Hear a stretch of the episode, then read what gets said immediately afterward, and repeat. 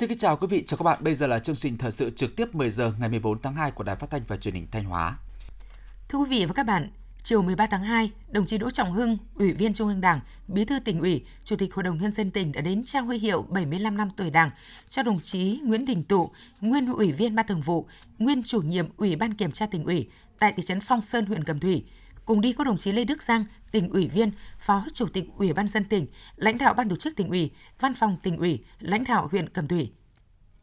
Thay mặt Ban Thường vụ tỉnh ủy, đồng chí Bí thư tỉnh ủy Đỗ Trọng Hưng đã gắn và trao huy hiệu 75 năm tuổi Đảng, tặng hoa cho đồng chí Nguyễn Đình Tụ, nguyên ủy viên Ban Thường vụ, nguyên chủ nhiệm Ủy ban Kiểm tra tỉnh ủy tại thị trấn Phong Sơn, huyện Cẩm Thủy. Đồng thời, nồng nhiệt chúc mừng đồng chí Nguyễn Đình Tụ và nhấn mạnh đây không chỉ là niềm vinh dự của cá nhân đồng chí Nguyễn Đình Tụ được nhận huy hiệu 75 năm tuổi Đảng mà còn là niềm vinh dự của gia đình bạn bè, của quê hương, của cơ quan đơn vị nơi các đồng chí đã từng công tác đồng chí Bí thư tỉnh ủy đánh giá cao và trân trọng cảm ơn những công hiến, đóng góp quan trọng của đồng chí Nguyễn Đình Tụ vào sự phát triển của quê hương Thanh Hóa, nhất là những nơi đồng chí đã từng công tác và gắn bó. Trước đồng chí đảng viên cao niên, đồng chí Bí thư tỉnh ủy Đỗ Trọng Hưng mong rằng địa phương và gia đình tiếp tục quan tâm giáo dục thế hệ trẻ, noi gương truyền thống của đồng chí Nguyễn Đình Tụ và các đảng viên cao niên để xây dựng Đảng ngày càng trong sạch và vững mạnh, trường tồn như Bác Hồ kính yêu hàng mong muốn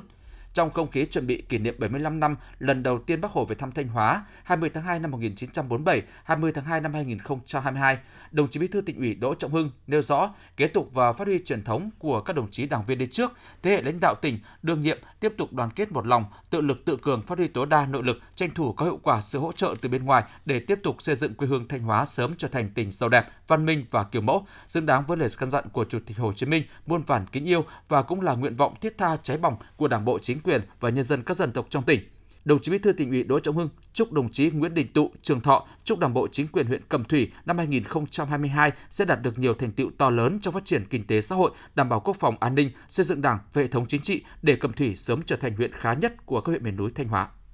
Hôm qua 13 tháng 2, đoàn công tác của các nhà đầu tư Ấn Độ và công ty cổ phần tập đoàn phát triển khu công nghiệp và đô thị Đại An đã đến khảo sát, tìm hiểu đầu tư dự án khu công nghiệp dược phẩm tại tỉnh Thanh Hóa – Tiếp và làm việc với đoàn, về phía tỉnh Thanh Hóa có các đồng chí Lại Thế Nguyên, Phó Bí thư Thường trực tỉnh ủy, Trường đoàn đại biểu Quốc hội Thanh Hóa, Đỗ Minh Tuấn, Phó Bí thư tỉnh ủy, Chủ tịch Ủy ban dân tỉnh, lãnh đạo Ủy ban dân tỉnh, lãnh đạo các sở ngành liên quan. Đại diện các nhà đầu tư Ấn Độ và công ty cổ phần tập đoàn phát triển khu công nghiệp và đô thị Đại An cho biết, sau một thời gian nghiên cứu tìm hiểu tại các địa phương trên cả nước, Thanh Hóa là một trong hai địa phương đang được các nhà đầu tư Ấn Độ lựa chọn khảo sát kỹ lưỡng để tiến hành các bước tiếp theo triển khai dự án xây dựng khu công nghiệp dược phẩm. Đây sẽ là khu công nghiệp chuyên biệt trong lĩnh vực dược phẩm, hướng tới việc thu hút các công ty dược phẩm toàn cầu kết nối, thiết lập cơ sở sản xuất, nâng cao khả năng tự chủ về dược phẩm, đưa Việt Nam lên bản đồ dược phẩm thế giới. Các nhà đầu tư cho biết nếu thành công, khu dự án công nghiệp dược phẩm sẽ là đòn bẩy để Việt Nam trở thành trung tâm nghiên cứu phát triển sản xuất dược phẩm hàng đầu khu vực Đông Nam Á và thế giới. Chủ tịch Ủy ban dân tỉnh Đỗ Minh Tuấn chào mừng các nhà đầu tư Ấn Độ và tập đoàn Đại An đã quay trở lại Thanh Hóa trong những ngày đầu năm mới nhâm dần để tìm hiểu kỹ hơn các tiềm năng lợi thế đối với dự án khu công nghiệp dược phẩm. Đồng thời cho biết nếu các nhà đầu tư lựa chọn và quyết tâm đầu tư dự án này tại Thanh Hóa, Thanh Hóa cam kết sẽ tạo điều kiện thuận lợi nhất trong khuôn khổ pháp luật Việt Nam để nhà đầu tư triển khai dự án. Đối với dự án khu công nghiệp dược phẩm, tỉnh Thanh Hóa có thể đáp ứng các tiêu chí về đất đai, giải phóng mặt bằng, hạ tầng giao thông, cấp thoát nước, điện, nguồn nhân lực chất lượng cao – cơ chế ưu đãi trong khuôn khổ quy định của pháp luật Việt Nam. Ngoài ra, các ý kiến đề xuất khác của nhà đầu tư tại buổi làm việc hôm nay sẽ được lãnh đạo tỉnh Thanh Hóa ghi nhận và chỉ đạo các cơ quan chức năng của tỉnh nghiên cứu trả lời, hỗ trợ giúp đỡ các nhà đầu tư trong thời gian sớm nhất. Cũng trong buổi sáng, các đồng chí ủy viên Ban Thường vụ tỉnh ủy, Nguyễn Văn Thi, Phó Chủ tịch Thường trực Ban dân tỉnh, Nguyễn Tiến Hiệu, Trường Ban Quản lý Kinh tế Nghi Sơn và các khu công nghiệp tỉnh và các nhà đầu tư đã đi khảo sát tìm hiểu thực địa đầu tư dự án khu công nghiệp dược phẩm tại khu kinh tế Nghi Sơn.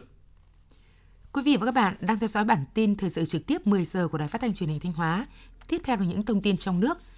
Tại thông báo kết luận của Thủ tướng Chính phủ Phạm Minh Chính tại buổi làm việc mới đây với lãnh đạo thành phố Hải Phòng, thay mặt Chính phủ, Thủ tướng Chính phủ ghi nhận biểu dương đánh giá cao nỗ lực của Đảng bộ, chính quyền, quân và dân thành phố Hải Phòng và những thành tựu quan trọng đạt được về phát triển kinh tế xã hội, an ninh quốc phòng, an sinh xã hội, xây dựng Đảng, hệ thống chính trị, đóng góp tích cực vào thành tựu chung của cả nước trong năm 2021 Thủ tướng đánh giá, bên cạnh những kết quả đạt được, Hải Phòng còn những tồn tại, hạn chế như quy mô kinh tế phát triển chưa tương xứng với tiềm năng lợi thế và với sự đầu tư quan tâm của Trung ương, phát triển văn hóa chưa ngang tầm với phát triển kinh tế xã hội và các lĩnh vực khác. Đặc biệt, hiệu quả quản trị hành chính công và công tác chuyển đổi số của Hải Phòng chưa được cải thiện. nhiều chỉ số như hiệu quả quản trị và hành chính công, ứng dụng công nghệ thông tin, mức độ chuyển đổi số còn ở vị trí khiêm tốn trên bảng xếp hạng cả nước. Kết luận của Văn phòng Chính phủ nêu rõ, Đồng thời, việc phát triển dân số cơ học chưa tương xứng với yêu cầu phát triển nhanh, bền vững của thành phố, thiếu nguồn nhân lực, nhất là nhân lực chất lượng cao, thu ngân sách mặc dù đạt cao nhưng tỷ trọng thu nội địa chưa tương xứng với tiềm năng thế mạnh. Người đứng đầu chính phủ lưu ý, về định hướng trong thời gian tới, thành phố khẩn trương triển khai các mục tiêu nhiệm vụ đã được xác định tại các nghị quyết của Bộ Chính trị, của Chính phủ và của Quốc hội về thí điểm một số cơ chế chính sách đặc thù phát triển thành phố Hải Phòng. Ngày 13 tháng 2, Phó Thủ tướng Lê Văn Thành đã ký quyết định số 192 thành lập Hội đồng thẩm định nhà nước để thẩm định điều chỉnh báo cáo nghiên cứu khả thi dự án thu hồi đất bồi thường hỗ trợ tái định cư cảng hàng không quốc tế Long Thành.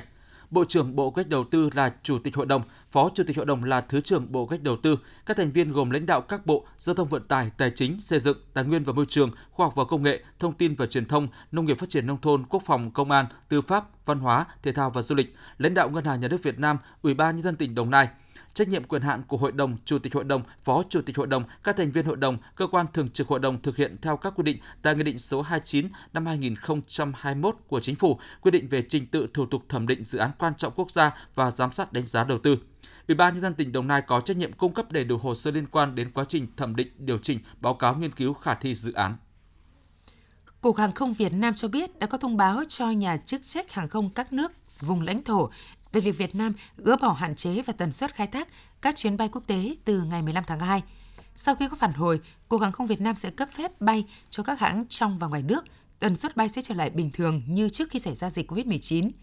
Cục Hàng không nhấn mạnh, dù các chuyến bay quốc tế được khai thác bình thường, nhưng quy định về nhập cảnh, phòng chống dịch với hành khách vào Việt Nam vẫn thực hiện theo hướng dẫn của các bộ công an, ngoại giao, y tế. Đến thời điểm này, ngoại trừ Trung Quốc, Tất cả các quốc gia mà Việt Nam đề nghị khôi phục đường hàng không đều đã đồng ý. Hiện các đường bay tới châu Âu, Australia, Mỹ đều đã có các hoạt động khai thác. Đáng chú ý, Cục Hàng không Việt Nam cho biết sắp tới sẽ có những đường bay quốc tế tới các thị trường mới như Trung Đông, Thổ Nhĩ Kỳ được tổ chức.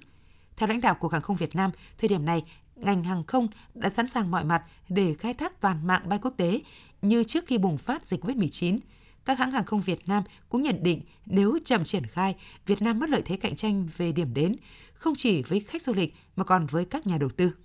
Theo thống kê của Cục An toàn Thông tin Bộ Thông tin Truyền thông, trong dịp Tết Nguyên đán nhâm dần tính từ ngày 9 tháng 1 đến ngày 5 tháng 2, các hệ thống cảnh báo giám sát an toàn không gian mạng đã ghi nhận và hướng dẫn cơ quan tổ chức khắc phục hơn 240 sự cố tấn công mạng vào các hệ thống thông tin tại Việt Nam. Trong đó, số cuộc tấn công lừa đảo chiếm đoạt 74% với gần 180 cuộc. Ngoài ra, cũng trong thời gian này, Cục An toàn Thông tin đã tiếp nhận hơn 500 phản ánh về tin nhắn rác qua đầu số 5656 và đã yêu cầu các nhà mạng chặn hơn 9,6 triệu tin nhắn rác. Thứ trưởng Bộ Văn hóa Thể thao Du lịch Tạ Quang Đông vừa có văn bản gửi Sở Văn hóa Thể thao tỉnh Khánh Hòa về đề nghị hướng dẫn trường hợp xét đặc cách giải thưởng Hồ Chí Minh cho nhà thơ Giang Nam – theo văn bản, căn cứ vào luật thi đua khen thưởng, Nghị định số 90 ngày 29 tháng 9 năm 2014 được sửa đổi, bổ sung tại Nghị định số 133 2018 NDCP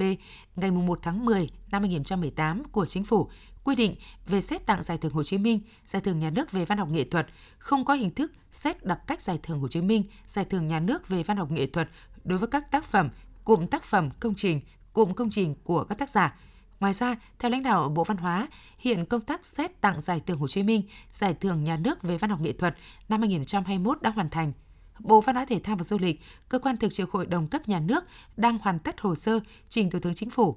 Đối với các tác phẩm, cụm tác phẩm của nhà thơ Giang Nam, Sở Văn hóa Thể thao tỉnh Khánh Hòa hướng dẫn tác giả để đăng ký xét tặng giải thưởng trong đợt kế tiếp.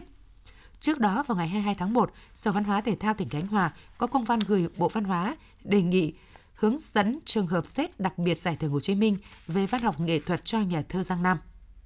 Theo thông tin từ Cục Cảnh sát Giao thông, lúc 14 giờ 19 phút ngày 13 tháng 2, tổ tuần tra kiểm soát của trạm Cảnh sát Giao thông Tuy Phước thuộc phòng Cảnh sát Giao thông Công an tỉnh Bình Định tuần tra kiểm soát trên quốc lộ 1 tại km 1216 Phước Lộc, Tuy Phước thì nhận được thông tin của Công an huyện Lệ Thủy, tỉnh Quảng Bình đề nghị phối hợp bắt xe ô tô biển kiểm soát 37B02023 gây tai nạn giao thông làm chết người tại địa bàn huyện Lệ Thủy đang chạy theo hướng Bắc Nam. Ngay lập tức tổ tuần tra đã báo cáo ban chỉ huy trạm và lãnh đạo phòng xin ý kiến cho triển khai thực hiện nhiệm vụ truy bắt chiếc xe điều trên.